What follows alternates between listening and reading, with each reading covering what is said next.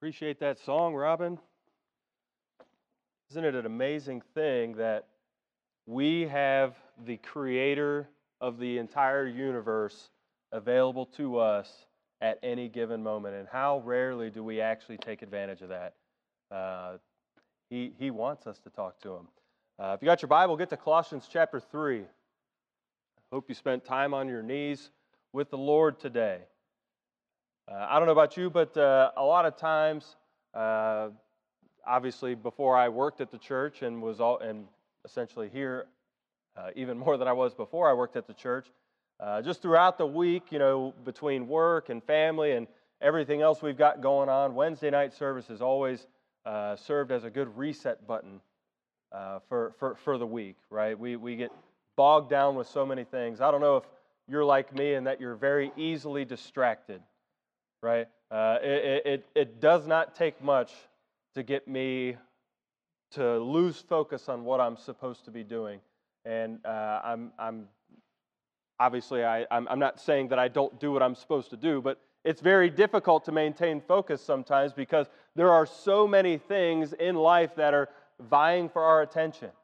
And there are so many interesting things that we can find, right? Uh, you can open up your phone and uh, I, am I'm, I'm not a TikTok person. I think it's, I think it's dumb.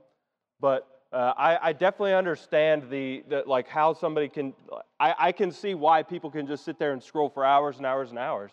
There's, there's so many things out there that you can listen to, hear about. There might be funny stuff out there to listen to, it, but it's, it, there's always some kind of distraction available. And as people, as we mature, uh, we're supposed to be able to better deal with those distractions and continue to do what we're supposed to do. And uh, I, I, applaud you for being here on a Wednesday night, right? It shows that you are purposely uh, trying to focus on the Lord uh, when there are other things trying to grab your attention. And uh, I applaud you for that. That actually is uh, kind of the subject that we're looking to talk about tonight. it's not something that is a you know new and exciting thing, right? I hope you didn't come just to hear some new thing, uh, right? Uh, this is a very basic principle from the Bible, a very basic teaching uh, about how we're supposed to live as Christians. And uh, Colossians chapter three. Let's go ahead and stand for the reading of the Word of God. Title of the message today is going to be "Seeking the Things That Are Above." And a very novel concept, Colossians chapter 3. We're going to start in verse 1. The Bible says, if ye then be risen with Christ, seek those things which are above, where Christ sitteth on the right hand of God.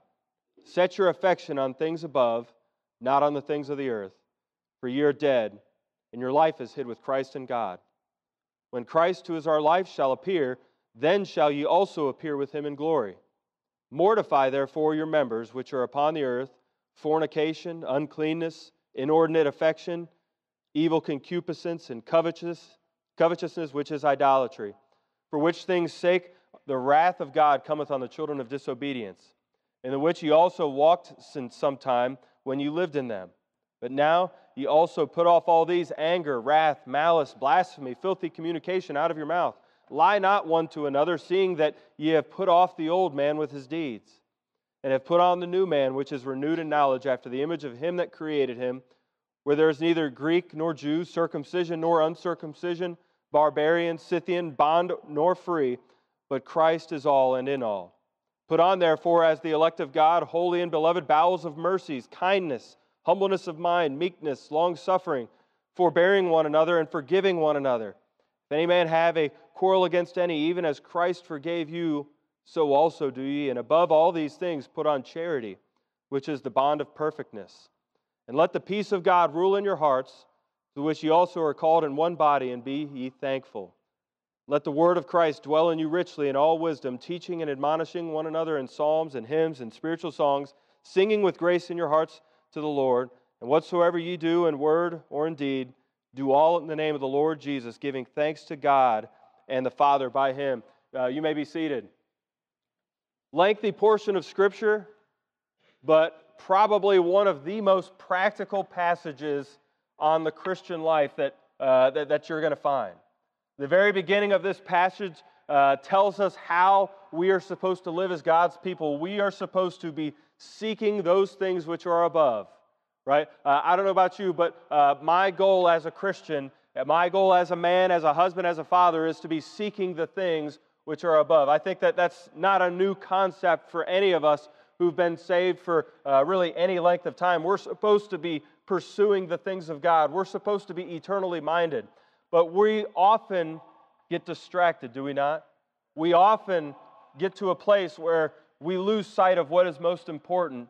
And Colossians chapter 3 here uh, really provides us a roadmap of how we can ensure that we are seeking the things which are above.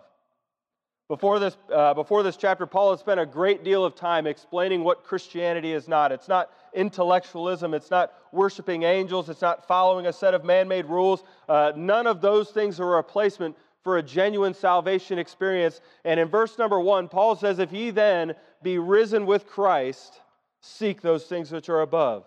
Right? You're not going to truly seek the things that are above if you don't have a genuine salvation experience. If you are not born again, you cannot really seek the things which are above.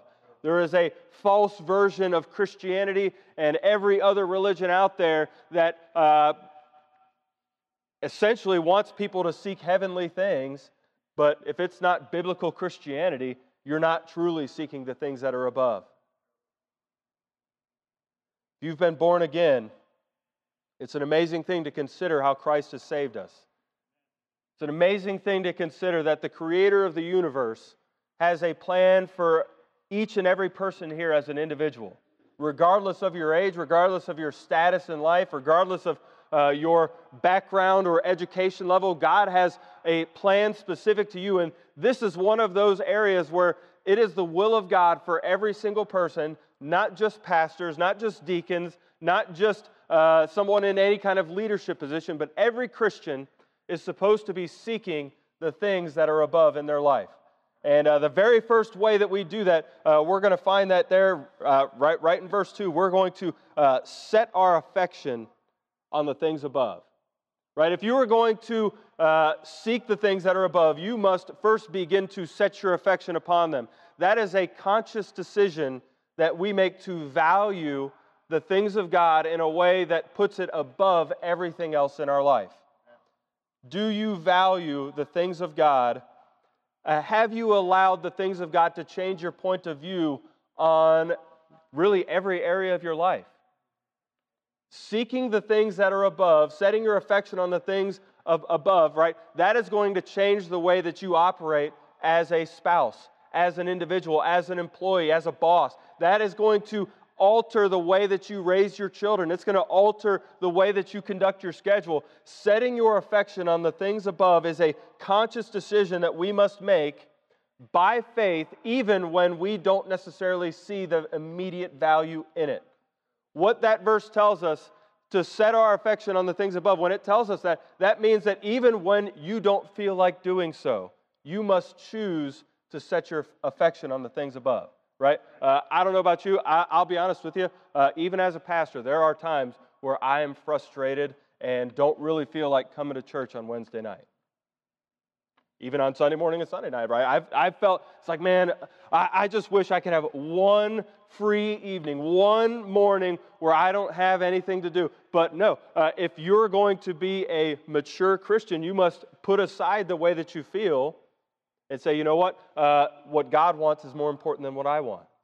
That is setting our affection on the things above, right? Uh, kind of gives us a little bit more insight into that. In verse number three, it says, For ye are dead, and your life is hid in Christ. And uh, uh, why should we f- not focus on the things of this earth? Because the Bible here says that we're dead. And, you know, it's not really something that we necessarily. Uh, you know, you're not going to say that to like a regular person, right? You know, I'm, I'm dead, so I'm seeking the things that are above, right? That, that doesn't make sense to a lot of people. But uh, the Bible kind of has a way of uh, explaining being dead in Romans chapter 6. It talks about being dead to your sin, dead to yourself. Right? Uh, let, let's go ahead and turn over to Romans chapter 6. Because this is important. If we're going to set our affection on the things above, we have to be able to die to ourself in order to seek what God wants us to seek. And so that means that we uh, have to make ourselves aware of the uh, lack of value in the things that we tend to value uh, more than they should be valued in this world. Romans chapter 6, verse number 11, the Bible says, Likewise, reckon ye also yourselves to be dead indeed into sin but alive unto God through Jesus Christ our Lord. Let not sin therefore reign in your mortal body, that ye should obey it in the lust there, uh, obey it in the lust thereof. Neither yield ye your members as instruments of unrighteousness unto sin, but yield yourselves unto God as those that are alive from the dead, and your members as instruments of righteousness unto God. For sin shall not have dominion over you, for ye are not under the law, but under grace right? Someone who has chosen to set their affection on the things that are above rather than the things that are on this earth has, uh, has to die to what their natural desires are, right? We all want to seek what God wants us to seek. If we're going to seek what God wants us to seek, we must choose to say, you know what? Uh, I am dead to my desires when they interfere with what God wants for me in my life. That's a difficult thing to do right? Not a not an overly complicated subject, but a very difficult thing to practice because there's a lot of important things in life that do have a place in our life, but they should never take the place of God in our life. Verses 3 and 4, they're teaching us that we are dead to sin. And uh, it says, When Christ, who is our life, shall appear, ye shall also appear with him in glory. Right? Uh, the, the reason why we want to be dead to ourselves is because Christ is coming back someday. He could come back tonight. He's coming back and we're going to be with him in glory. Understand that all of the things that we value so much in this world, they're going to burn someday. Right? Uh, I talk to the teenagers all the time. Uh, you, you know, you spend hours and hours playing video games, and a year from now, you're going to be playing something else. That game's not going to matter at all. Like, uh, it, it, what, what's, the, what's the value of it? And uh, I, I, like to pick on the teenagers, even though they're not even in here. There's adults that play a lot of video games. I like to play them a little bit, but uh, certainly not to the degree that teenagers like to play them. But there's all kinds of things that we waste our time on. You know what? Uh, the Bengals being terrible, which uh, I'm kind of happy about. By the way, I'm, I'm, a, ha- I'm a Bengals hater. I know it's going to probably cause a few people to not want to listen to anything I have to say anymore, but I, I root against the Bengals because they've been bad my entire life. But our, our, our devotion to sports teams, that is not going to matter. It's not going to matter five years from now. It certainly won't matter in eternity. Right? The things that we do for Christ, right? Those are the things that are going to matter in eternity. The way that you handled your family and your children, that's going to matter in eternity. The way that you handled your ministries here at church, the way that you handled witnessing to the lost, right? That is something that's going to matter in eternity. And understand when Christ appears, we're going to appear with him in glory and we're going to give an account for our life. That's a, that's a reason why we should set our affection on the things above. Christ should be our life. And I ask you very simply I know you're here on a Wednesday night. Could you honestly say to yourself that Christ is my life? We all have lots of interests. We all have lots of pursuits in life, and you're going to have additional pursuits in adi- uh, uh, along with your pursuit of Christ. But uh, Christ should be at the front of that. Christ should be at the forefront of your life. What you do should always go through the filter of Christ being your life. If something that, uh, if you have anything going on in your life that detracts from Christ being at the center, understand that that is a, uh, Christ is not your life. By the way, He's the only one that's worthy of our life. There's, there's, there's no amount of money that is, that, that is worthy of your life. Right? I, I, I saw, I heard somebody say, uh, hey, uh, I, i am going to give you $10 million, but you've got to spend it all today. And by the way, you're not going to wake up tomorrow. You're, you're going to die. Would you take it? Not a single person would take it right? What, what that says is that your, our, your, your life is worth more than $10 million, right? There, there's no amount of money that we, would, that we could possibly take that would be worth our life. And yet, over the course of our lifetime, we pursue money, we pursue things, we pursue uh, uh, accolades, we pursue all kinds of things that when it comes down to it, they are not worth our life. Christ alone is worth our life. And so, if we're going to seek those things which are above, we must first set our affection. We must first choose to uh, value the things of God. And secondly, we must subdue our flesh.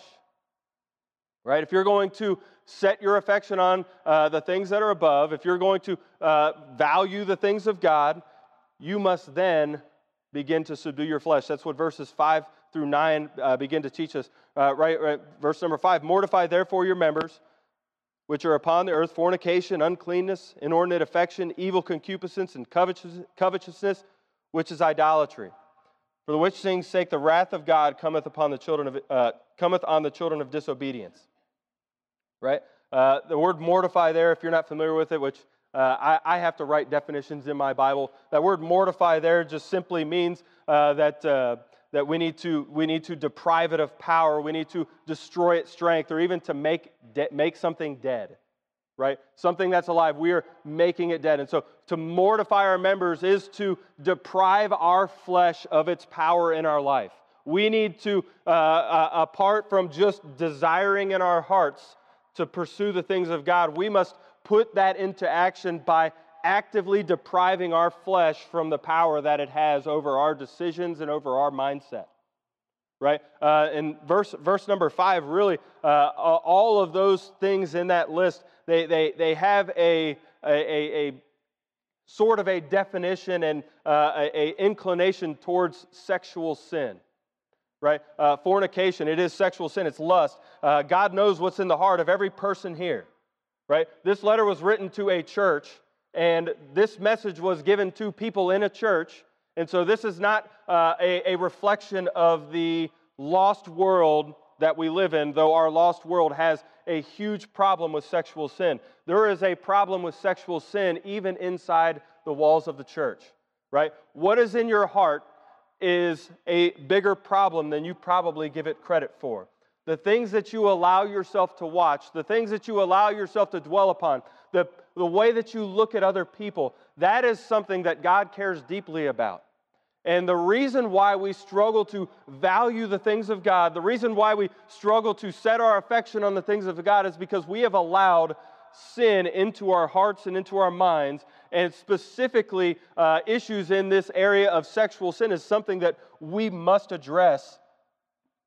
We can't uh, skate around it, we can't ignore it, we can't uh, point the finger at other people. We must look inside our own hearts. Lord, is there any lust within my own heart that displeases you? Is there anything that I watch, Lord, that displeases you? Is there anything that I read, Lord, that displeases you? Are there accounts that I follow that displease you, Lord? Is there anything in your heart that God would look at and say, hey, you are not properly controlling your flesh? If so, you are always going to have a hard time valuing the things of God like you should. You're, going to have a, you're, you're, you're not going to value them. Fornication, uncleanness, it is, it, it's, it's not referring to hygiene. It's, it's, it's any behavior that's not morally sound. It's impurity, inordinate affection, right? Uh, it's uh, irregular, disorderly, or excessive. It's loving things and holding on to sin or harmful things, knowing that they are uh, not worth the value that you've assigned to them, and yet still holding on to them, right? We look at the drug addicts and say, you know, how can you allow your life to be destroyed right? Don't you see what this is doing to you? Don't you see what this is doing to your family? And, folks, Christians, we need to look inside the sin in our own lives, the lust in our own hearts, the sin that we have, and say, you know what? Hey, buddy, don't you understand what that is doing to your heart? Don't you understand that that displeases the Lord? Don't you understand that that is something that is going to keep you from being where God wants you to be? It's important. Evil concupiscence is an irregular desire of sexual pleasure. It's coveting carnal things. And uh, each of these things, there's uh, uh, an element of similarity w- with regards to sexual sin, right? You might not like it, but every thought in your mind that nobody else knows about, God knows, and it is going to affect your relationship with Him. Whether you believe it or not, it's going to affect your relationship with everybody else too. This is not just a sin that men deal with, by the way. This is something that every single person here must honestly and with the help of the Spirit of God look in your own heart. Ask the Lord, is there anything inside of me that I am not yielding to you, Lord? Be it sexual sin, be it some other type of uh, desire that you have that is outside of the will of God for you, and you need to forsake it. We must mortify our members. We must yield our members to the Lord. We must deprive them of the power that they have over us. It's interesting that those are labeled as idolatry, by the way. Right? You've, we've, we've placed these things as gods in our life, right? Is, is, is that TV show so important to you that you just can't, you, you have to finish it? You, you, you're just not going to stop watching. You already started, even though you know it's not right, you're just going to keep doing it. You've made that a God. It's idolatry. Are, are, are, is, is that, are those genres of, of, of novels that, that important to you where, where you're going to hold on to that knowing that it dis, displeases the Lord? Uh, is your social media account and the things that you listen to, are those so important that you're going to allow those things to have the place of God in your life? When we put it that way, it makes them sound very foolish, but it's very hard to actually put those things aside. The Bible challenges us to do so. We must mortify our members, we must put off the old man says, But now you also put off all these anger, wrath, malice, blasphemy, filthy communication out of your mouths. Lie not one to another, seeing that you have put off the old man with his deeds. All the deeds listed here are things that each and every person here, including myself, has done and often still chooses to do in spite of us being born again Christians. Do you know why we struggle to have our affection set on the things that are above? Do you know why we struggle to value and stay close to God like we should? It's because we have allowed the old man back into our life. We've failed to control ourselves and we've allowed our sinful nature to bring these things back into our life and uh, leave these things in our life that should be put away. We're angry when we shouldn't be at things and people in our lives. Wrath right? You might not, you might not be familiar with what wrath is. It's, it's seeking vengeance, essentially. I'm, I, I'm, I'm pre- I, I can be pretty vindictive, at least in my own mind, right? I, I, I, I, I, I'd, like to think I've developed a lot of self-control, but you know, you know, if somebody wrongs me, it's like you know, I, I just imagine the scenario where I get to do everything that's in my heart to get revenge, right? I know that I'm not the only person getting, getting some like wide eyes from people when say that, so not going to act on it. But it should be put away from us. Malice is harboring ill feelings and bitterness towards one another. Hmm. I wonder how different our church would be if there weren't any conflicts among one another. Any, any, any long standing bad blood over offenses that, in light of eternity, mean absolutely nothing. That's supposed to be put away from us. That's something that will keep us from being right with God, keep us from being where God wants us to be, regardless of the offense given. Blasphemy and filthy communication, right? Uh, we need to be pure in the way that we speak. We need to, uh, if, if we need to act everywhere we go as though Jesus was with us, right? Uh, there, there's, there's people that when we get around them, right, they, they, they, it seems like they bring out the worst in us right? Uh, I, I, I know that uh, you know everybody has certain little friend groups, and you know I, I wonder how pure your communication is when you get around those folks that you know were with you when you know you weren't as right with as close to the Lord as you are now, or you know they don't they don't make any effort to be uh, they're not Christians, and you you're with them. I wonder how pure your communication is then. That's an indicator of whether you're seeking the things that are above or whether you're seeking the things of this earth. If we're going to seek the things that are above, we must subdue our flesh. We must set our affection on the things above. And uh, in part of, uh, in addition to putting off the old man, in addition to uh, choosing to control our members, we must put off the old man.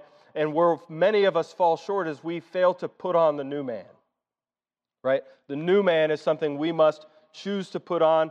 Uh, I don't know about you, but uh, a lot of us, have, uh, uh, most people, when they get saved, they first make effort to remove the sin from their life. And that's a great thing. We should do that.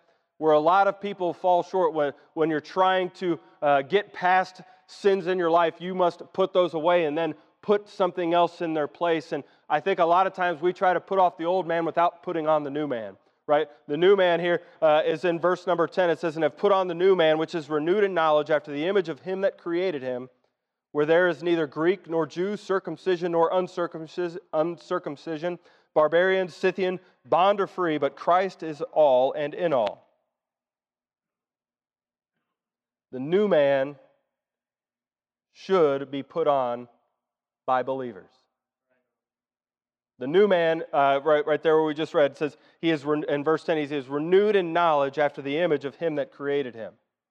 Right? Believers seeking eternal things are going to pursue learning more of Jesus and being more like him. Verse number 11 then tells us that there are no exceptions in uh, uh, or, or, or people who are unable to do that right? If Christ is in you, it doesn't matter if you're a Jew or a Greek. It doesn't matter if you're one of the religious folks or someone who was not religious. It doesn't matter where you are from, your background, your wealth, your education level. You can put on the new man, you can put on Christ and choose to be like him. We must do so. Part of putting on this new man, this is worth reading and considering each of these on your own time later, right? I hope that, uh, you know, if you get a quiet moment later today, you reread verses 5 through 17 and, you know, just ask the Lord as you go, is there, are any of these things in my life? Are there any of these things that need to be put away? And are, uh, do any of these things need to be put onto my life, Lord? Uh, the first thing it says, bowels of mercy right? Uh, it, when it, uh, bowels of mercy is showing mercy a, a, as a gut reaction, so to speak right? By, by, by default, you are going to show mercy. I don't know about you, but that doesn't come naturally to me. I, I actually think this is something that doesn't really come naturally to anybody, though some of us might have more of a disposition towards that. We must put on the new man. The new man is renewed in knowledge after the image of Christ. Christ is the one who allows us to have bowels of mercy. Kindness, humbleness of mind, meekness, long suffering, forbearing, and forgiving, right? Those are, that, those are attributes of the new man.